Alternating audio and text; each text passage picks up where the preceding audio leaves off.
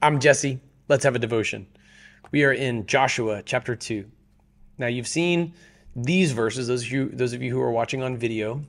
Um, if you want to be able to access this on video and you're watching this after October 15th, you can go to allies.network and you can see the stuff that I put up on video. Look for JCM there. We've seen this before, verses 15 on, wherein Rahab is letting the spies down by a rope through the window of her home, which is built into the wall of the city of Jericho. They make a vow that they would look after anyone in her home as long as they stay in that home while it's marked by scarlet, and that if anyone leaves that home, they're not responsible. Uh, but if anyone inside is hurt, they are responsible. And they give this caveat, the stipulation. And if you tell anybody about our mission, then the deal's off. Now, here's verse 21. Let it be as you say, she replied. And she sent them away. After they had gone, she tied the scarlet cord to the window. So it seems like a small verse, but it indicates the follow through on Rahab's part let it be as you say, is betting her life and the lives of her extended family, uh, entrusting their lives and now their souls as they all, presumably, not just Rahab, but everybody else in her extended family, comes to believe that the Lord is Lord, that they would, from here on, adhere to the law of Moses, which was how people were saved in the Old Testament. That adherence to the law of Moses indicating faith in the Messiah who was to come. For example, in chapter 5, when they observe the Passover, it's not only one of remembrance for how God delivered Israel from the Egyptians uh, and from the angel of death that moved through Egypt, taking the lives of the firstborn of any household not marked by the blood of a lamb. But it also points forward in redemptive history to God, who at this same Passover time would go to the cross Jews observe Passover at the same time that Christians celebrate Easter. There's a reason for that.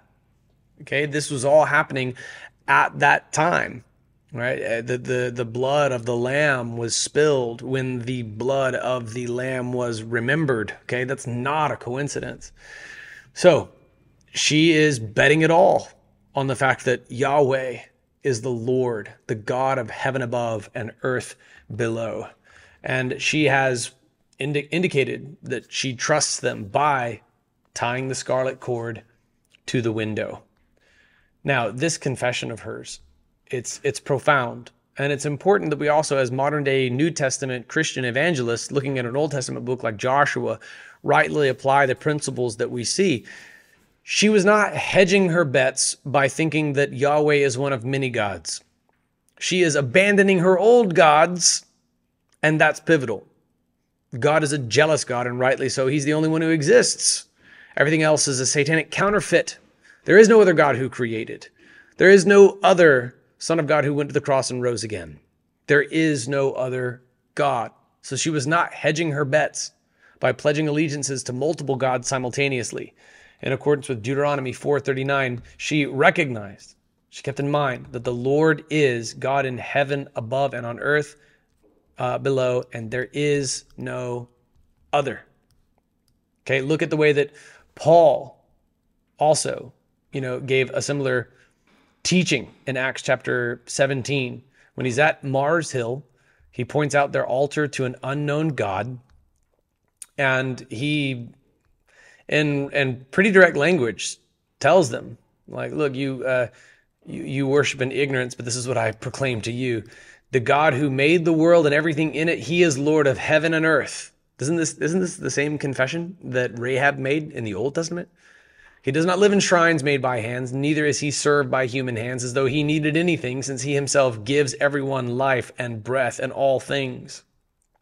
Right? He, he knows that God is the only God and there is no other way to be saved. This is, this is important uh, note the exclusivity of Rahab's confession and consider the exclusivity of the very open minded Seattleite in the context of the Redemption Church where we're doing ministry must come to as well. Right? Uh, here's Acts chapter 14. People, why are you doing these things? We are people also just like you, and we are proclaiming the good news to you that you turn from these worthless things to the living God who made the heaven, the earth, the sea, and everything in them. All right, so this is a turning away from worthless things. Rahab abandoned the false gods, the worthless things, and she came to believe in the one true God who made heaven, who made the earth, who made the sea, everything that's on land and on the sea and in the air. All of it is God's. This is an exclusive truth claim that God makes, and you simply say that you believe him. It is an exclusive truth claim that is not compatible, therefore, with other worldviews. So, as people start rediscovering Christian morality, watch for this. Look at how popular opinion is shifting, for example, on pornography, how popular opinion is shifting. And we're going to do a video soon on a New York Times article about, uh, you know, what they refer to as privilege, what we really uh, see as just God's design at work, you know, for the family, for the model for the family, how it works better when you have two parents raising a child if things can go according to the ideal design set forth by God. As they do this, you're going to see a tendency to try to incorporate God into what they already believe. Okay, I've seen this happen before where people come and they confess Christ, but they still want to hold fast to other practices from their previous life. And I'm not just talking about sin, I'm talking about values at times. Um, and, and this may even be tantamount to worship practices. What someone can come to is not saving faith but the threshold of the gospel and then stop short of confession of God as the one true God, the kind of confession which Rahab has come to, and now in verse 21 indicated that she believes with faithful follow through. It's not enough just to confess, right, that God is good. Uh, it, it must be a confession that He is Lord. And if he's Lord, that means that he is the boss, the boss, singular, that there's no one else. They're not worshiping other gods. They're abandoning what the book of Acts calls worthless things. And so this, this is important. This is important. Don't try to win people over with what Bonhoeffer would call cheap grace. It's going to cost you everything. It means you must take up your cross daily and follow him. He is the one true God. Above him, there is no other. I'm abandoning this previous way of life. While the gospel is free, there are people you will lead to Christ, especially in the Seattle area, who it's going to effectively cost them everything to do what Rahab did and follow through in true faith and repentance. Okay? So, as you evangelize, as you defy the status quo, as you give it all to bring other people into the saving grace that they too may live in households that are marked in scarlet, atoned for in all of their sin by the blood of the ultimate sacrificial lamb, Jesus, who would come generations later through Rahab in this text right here. She plays a part in the genealogical line. As you do this, see to it that the people are aware it's going to cost you your sin. And some of us hold our sin dearly. It's going to cost you your current gods. And people sometimes have a hard time letting go of that.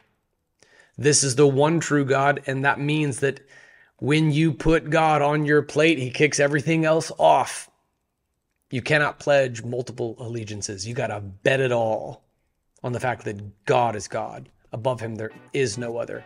He's the creator of heaven and earth. That's what I'm doing. And the Holy Spirit of God has never failed me or my family in his faithfulness.